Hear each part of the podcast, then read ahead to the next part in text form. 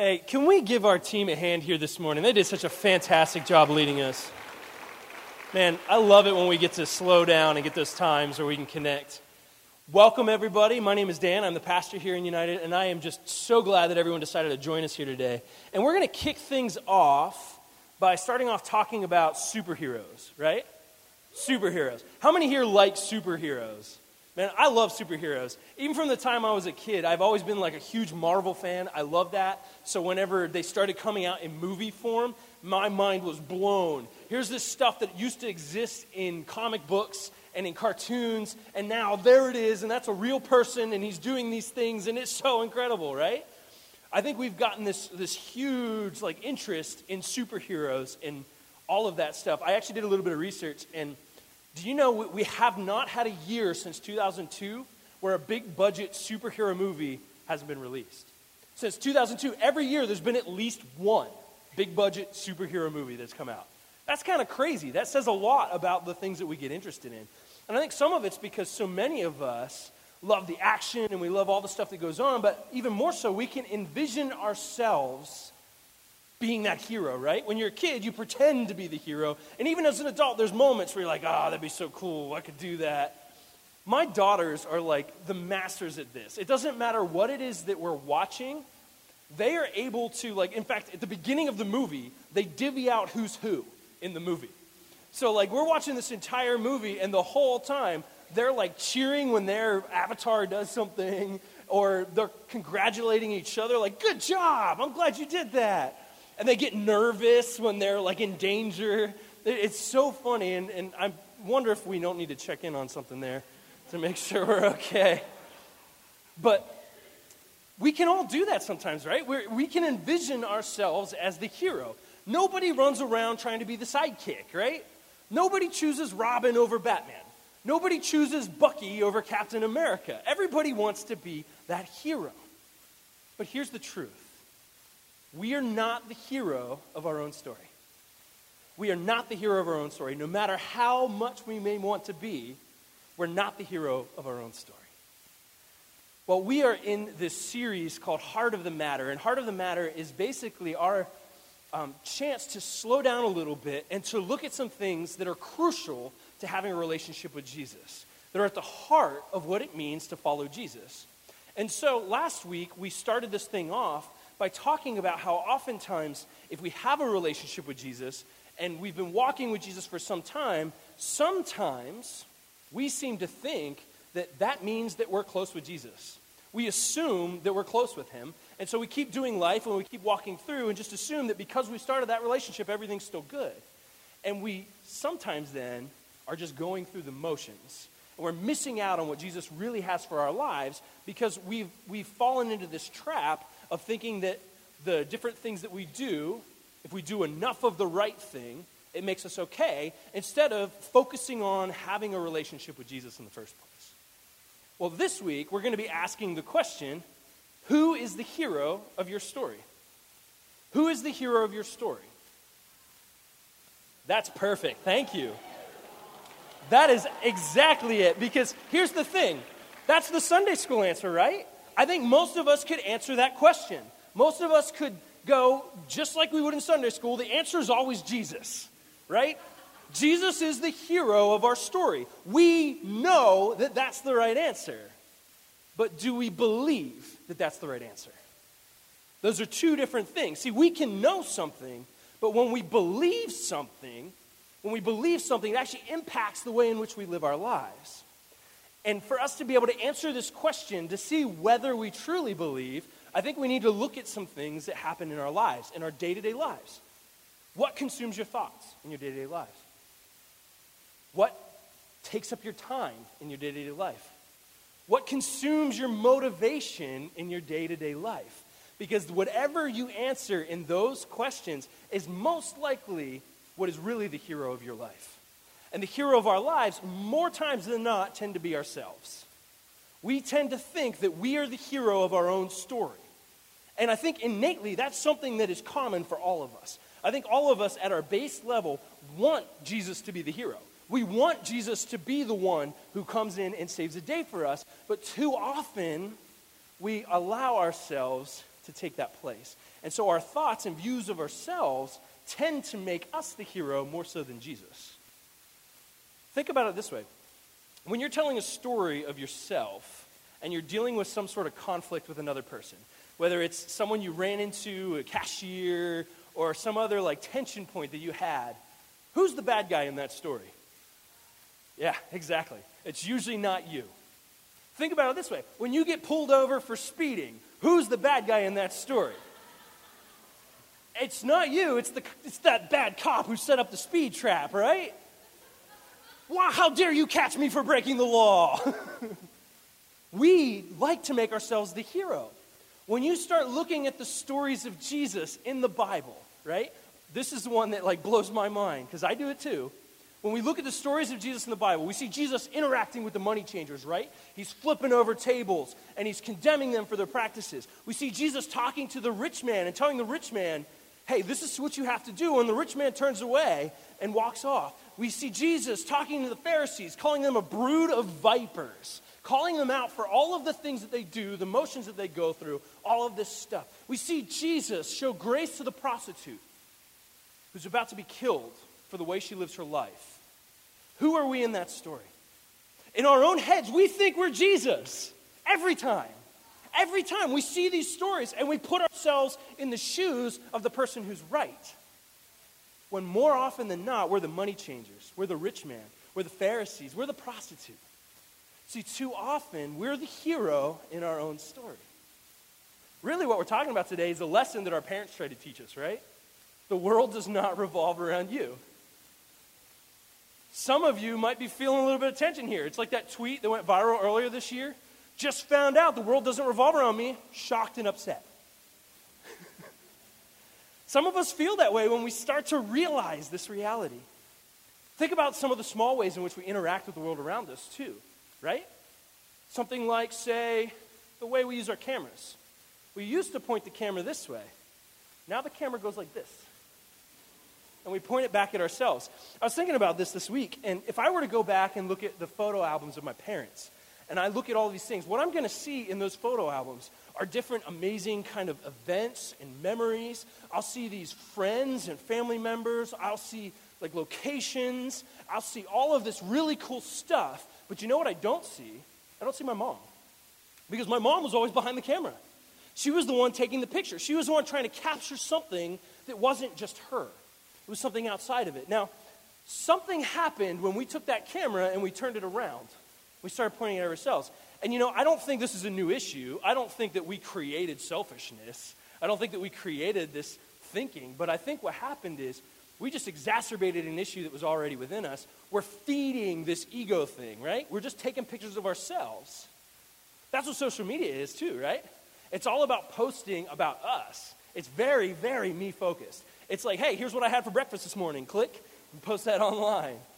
It's tons of selfies. It's tons of like, and, and the crazy thing about it is, we're throwing all this stuff at strangers. We're like, hey, like me. And we're throwing all of this out here. We're trying to make ourselves the hero of our own story. So, how do you think this plays out then in our, in our day-to-day lives? I think, I think really it happens in a very subtle way. In fact, I think it's this undercurrent that exists across so many different circles of our lives. When you're a parent, why do you parent the way you do? Do you parent because you want to see your kid raised up to be somebody that can stand on their own, someone who loves God, somebody who walks out their life with maturity and can handle themselves? Or do you parent so that you look like a good parent? When you go to work, do you work to do the best that you can and to try and be honoring to God in everything you do? Or do you work in order to look like a good worker? See, I think so many times the things that we do happen in such an undercurrent because we're trying to make ourselves the hero of the story. But Jesus is the hero of your story. Jesus is the hero of your story. So the question we have to ask this morning is how can we make him the hero of our own stories? How can we minimize ourselves? How, we, how can we push against this thing that is innate within us and allow Jesus to be the star instead of ourselves? Today we're going to be looking at somebody who does this amazingly. This is a guy who had so much popularity in his time. There were people coming to him, and he was able and willing to always point back to Jesus instead of himself. Today we're talking about John the Baptist. John the Baptist was a little bit of a strange dude, even for that time period. He, he lived under what was known as a um, Nazarite vow. And a Nazarite vow was basically your entire life was completely dedicated to God. And the way in which you showed this was you didn't cut your hair or your beard. I think they were allowed to cut their hair like once a year just so that they could still see. Um, but he would have looked pretty wild, right? Didn't cut his hair. He didn't walk through that. He wasn't allowed to have any sort of alcohol, go through anything along those lines. But his life was completely dedicated to God. He would have looked pretty wild. And to make things worse, he decided to just wear a hair shirt all the time. So that probably helped his whole wild persona. And then he lived in the wilderness. So he lived out where nobody lived. He's out in the boonies. He's doing this thing. He's only eating honey. That's the only thing he had. And then this crazy looking dude would come in, and somehow he still grew a following. Mind you, this isn't a social media following. This isn't a group of people that just checks in every once in a while to see what you're up to. This following were people whose, whose lives were being transformed, legitimately changed, because he was preaching a message to people, telling them that they needed to repent and that they needed to return to God. The whole story was about that. And the whole story then was as you return to God, eventually the Savior will come. And He's going to take care of all of this. He marked all of this then by performing baptisms, thus the name John the Baptist, right? So he's baptizing people, he's having people repent, lives are being transformed, and hundreds of people are coming to hear this message, are receiving this message, and their lives are being changed. This guy had no standing in Jewish or political structures in the time. He would have had no authority from their standpoint, but the message that he was preaching had all the authority. And the message was all about the coming of the Messiah, the coming of Jesus. He pointed every single person that he came in contact with, with to Jesus. Today we're going to be looking at John 1 we're going to be looking at this piece of the story with John the Baptist. So if you've got your Bibles, go ahead and turn to John 1. We're going to start here at verse 19. It says, And this is the testimony of John. When the Jews sent priests and Levites from Jerusalem to ask him, Who are you? He confessed and did not deny, but confessed, I am not the Christ. And then they asked him, What then? Are you Elijah? He said, I am not. Are you a prophet? And he answered, No. See, when he is asked these questions, he is basically given this opportunity to take some credit, right? He's given this opportunity to be the one who's important. When they ask him, Who are you? his first answer is, I'm not the guy I've been talking about. I am not the Messiah. I am not the Christ. And then when, they re- when he establishes that, they ask, Are you Elijah? See, Elijah was supposed to be returning. Malachi said that Elijah was going to return, and honestly, John the Baptist kind of looked like him. Elijah lived out in the wilderness. He didn't cut his hair. He wore a hair shirt. He ate honey. It was all very similar, and the message was very similar too. Repent and return to God. So everyone's like, well, this guy must be the return of Elijah then. And he goes, I am not. They said, well, maybe you're that prophet then. See, they expected this prophet to come. Deuteronomy 18:15 says that there's going to be this prophet who comes, and they assume that this prophet is someone different from the Messiah, incorrectly, because Jesus is actually the prophet they're speaking of. And John's answer to them is just simple and short no. Notice his answers get shorter the more they ask questions. John did not exist to talk about himself, John exists to talk about Jesus. And so the more they press him, the less he wants to talk about himself. Verse 22 So they said to him, Who are you? We need to give an answer to those who sent us. What do you say about yourself? And he said, I am the voice of one crying out in the wilderness. Make straight the way of the Lord, as the prophet Isaiah said. Now they had been sent from the Pharisees, and they asked him, Then why are you baptizing if you're neither the Christ, nor Elijah, nor the prophets? And John answered them, I baptize with water, but among you stands one who, do, who you do not know. Even he comes after me, the strap of whose sandal I am not worthy to untie. So he continues this story even under scrutiny. He continues to tell these people sent by the Pharisees that it's not about me, it's about this guy who comes after me. It's about the Messiah. It's about Jesus, even though he doesn't know his name yet. In verse 29, the next day he saw Jesus coming toward him, and he said, Behold, the Lamb of God, who takes away the sin of the world. This is he whom I said, After me comes a man who ranks before me, because he was before me.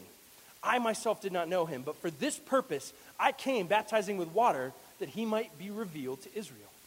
And John bore witness I saw the Spirit descend from heaven like a dove, and it remained on him. I myself did not know him, but he who sent me to baptize with water, water said to me, He on whom you see the Spirit descend and remain, this is he who baptizes with the Holy Spirit. And I have seen and I have borne witness that this is the Son of God. When John realizes who this is, he begins to proclaim who he is. He begins to get excited. You can see in this text the way he starts talking starts to ramp up a bit. He goes from the Messiah is coming to this is the Messiah. This is the Son of God. What you need to understand is proclaiming somebody to be the Son of God at this point in time was a death penalty. You could not attribute being God to a person. If you did that and the wrong person heard, they were probably going to have you killed. And here's John proclaiming this right in the open. This guy is the Son of God. In verse 35, the next day again, John was standing with two of his disciples. And he looked at Jesus as he walked by and said, Behold, the Lamb of God. And the two disciples heard him say this, and they followed Jesus. And they followed Jesus. That is crazy. Because you think about this. John has been gathering this following. There's hundreds of people following him around. And if John's message was off point, if John's message was about repent, follow God, and then follow me, those disciples probably wouldn't have immediately turned and started following Jesus. In fact, they would have at least hesitated for a moment. But John's message is so consistent that he continually points to Jesus. So when Jesus shows up on the scene, the first thing that these disciples do is stop following John and start following Jesus. Jesus was the hero of John's story. It wasn't John. An interesting side note there if you read through the rest of this section, one of those two disciples was Andrew, the brother of Peter. And he goes and gets his brother, and his brother then is introduced to Jesus and eventually becomes one of the closer disciples to Jesus. And is eventually the guy where Jesus says, Through you, I'm going to build my church. Because John's message was consistent. John's message was about Jesus, not John. And because he was sharing that, because Jesus was the hero, he made an impact that is impacting us here and now. Because Peter helped develop the church. Instead of thinking that he was the hero in his own story, John knew that Jesus was the hero. Even before he knew Jesus' name. So, how can we learn to make Jesus the hero of our own stories? How can we learn to make Jesus the star of everything that we do? I think John gives us a great example here. John shows us these different things that I think if we can apply them to our own lives, we can begin to position ourselves beneath Jesus in a way that allows him to be the star, allows him to be the hero. First off, John recognizes who Jesus is, right? When Jesus comes, John declares him to be the Son of God, the forgiver of sins. This is the same exact place where all of us need to start. In order for us to make Jesus the hero in our story, we have to start at the, at the very beginning of a relationship with Jesus. And that means recognizing that Jesus is the Son of God, that Jesus came to die on the cross so that we could have life, so that we could be forgiven, so that we could be made right with God. We need to learn to recognize Jesus for who he is. When we can get to that place, whether it's for the first time or whether it's a recommitment, that's the beginning of us positioning Jesus to be the hero of our story instead of ourselves. Once we get to that place where we understand who Jesus is, the Son of God who came to take away our sins so that we could have life and we could experience a relationship with God, when we get to that place, the next thing that John does is he minimizes himself. He minimizes himself. When the Pharisees servants are asking him all of these questions, his answer is always, It's not me, it's him. It's not me, it's him. Every single time he says, I am not the Christ. I am not. No. His answers are always no because he's always pointing back to Jesus. We need to learn how to minimize ourselves. And I tell you what, that's hard.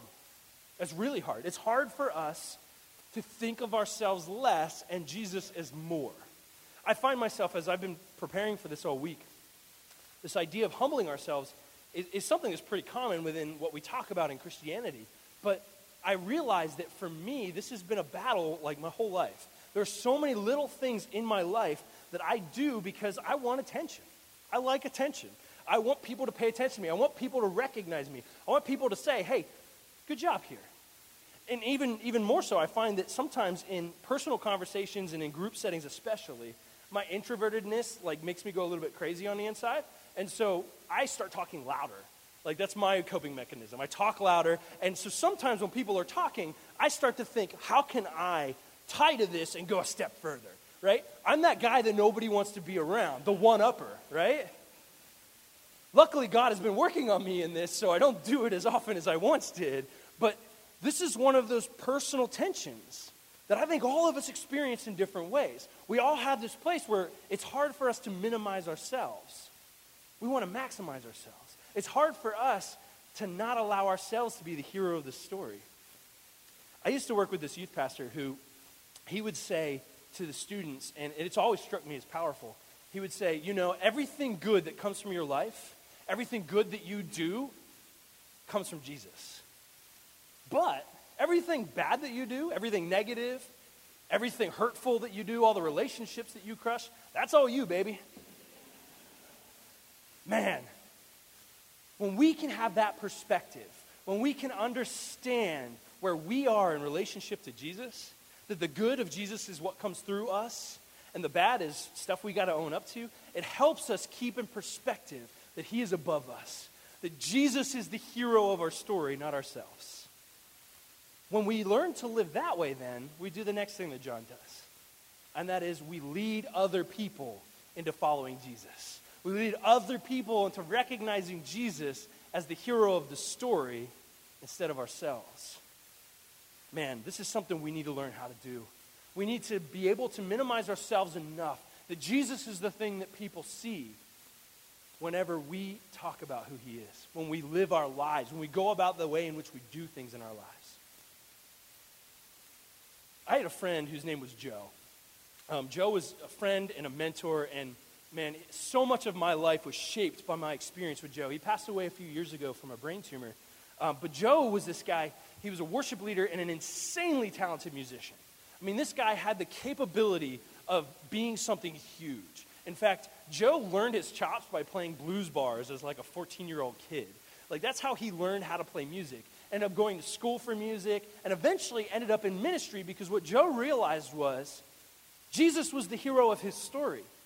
So instead of using his gifts to propel himself to something popular, he used his gifts to put Jesus front and center in his life. And so much of his life was based off of showing other people who Jesus was. I watched Joe go through some insane hardships in his life. I watched Joe go through crazy sickness with his family. I watched Joe go through amazingly hard times within his church contexts where there was a lot of hurt and a lot of anger and a lot of all of this stuff. I watched Joe, even as he was struggling with his brain tumor, continue to point to Jesus every step along the way. Jesus was the hero of his life. And anyone who came in contact with him, man, they couldn't doubt it. Everybody knew that Jesus was Joe's hero. That made me ask the question who's the hero in my life? Who's the hero in your life? When you walk around and you interact with people, what would their answer be? What would they say to you whenever they're asked a question? Who's that guy's hero? Who's that girl's hero? We learn to recognize Jesus for who he is, we learn to minimize ourselves. It should lead other people to see Jesus through us. And as we wrap things today, as we prepare to close this service in worship, I want you to kind of ask these questions of yourself. Who would other people say is the hero of your life? I think some of us will have a hard time saying it's Jesus today. I know I would. I know there's plenty of people that would see me in my day to day life and go, he's a good guy, but is Jesus the hero? I don't know. Where do you need God to help you make Him the hero of your life instead of yourself? Man, we live in a world that drives so much of the me. It drives so much of the narcissism and the self interest and all the selfishness. We are told day in and day out the way in which you're successful is by lifting yourself up above other people. What area of your life today do you need to allow Him to be the hero? In turn, then, how can your life help other people see that Jesus is the hero of their lives as well? Man, this is a huge challenge for each of us. This is something that we all need to work through and wrestle through. Because if we do not have these priorities straight, all the other stuff we do at this time of year, the resolutions, the one word challenges, they will fall flat if we don't allow Jesus to be the one who drives the conversation. That's why everyone gives up by today. because they don't have something bigger than themselves pushing them through. Make Jesus the hero of your story. Let's stand together. I'm going to pray for us. And then the team's going to close us in one last song. Father God, we just we come before you today recognizing that so often we put ourselves before you. Whether it's in the things that we do for work, whether it's the way we raise our family, whether it's just the friends that we keep, the hobbies that we do, all of these things. Too often, Lord, we recognize that we put you in the back seat and we make ourselves the hero. We lift ourselves up. Father God, I just pray that this morning you reveal in our hearts and in our lives the way in which we have not allowed you to be the hero of everything we are. Father God, I just pray that today you don't allow this just to be a one off thing where we go and we just go about our lives, but let us be transformed by what it is you have for us. Let us be changed so that we can make you the hero of every moment of our lives. Father God, we love you so much, and we just want you to be the star of our lives. Help us to set ourselves aside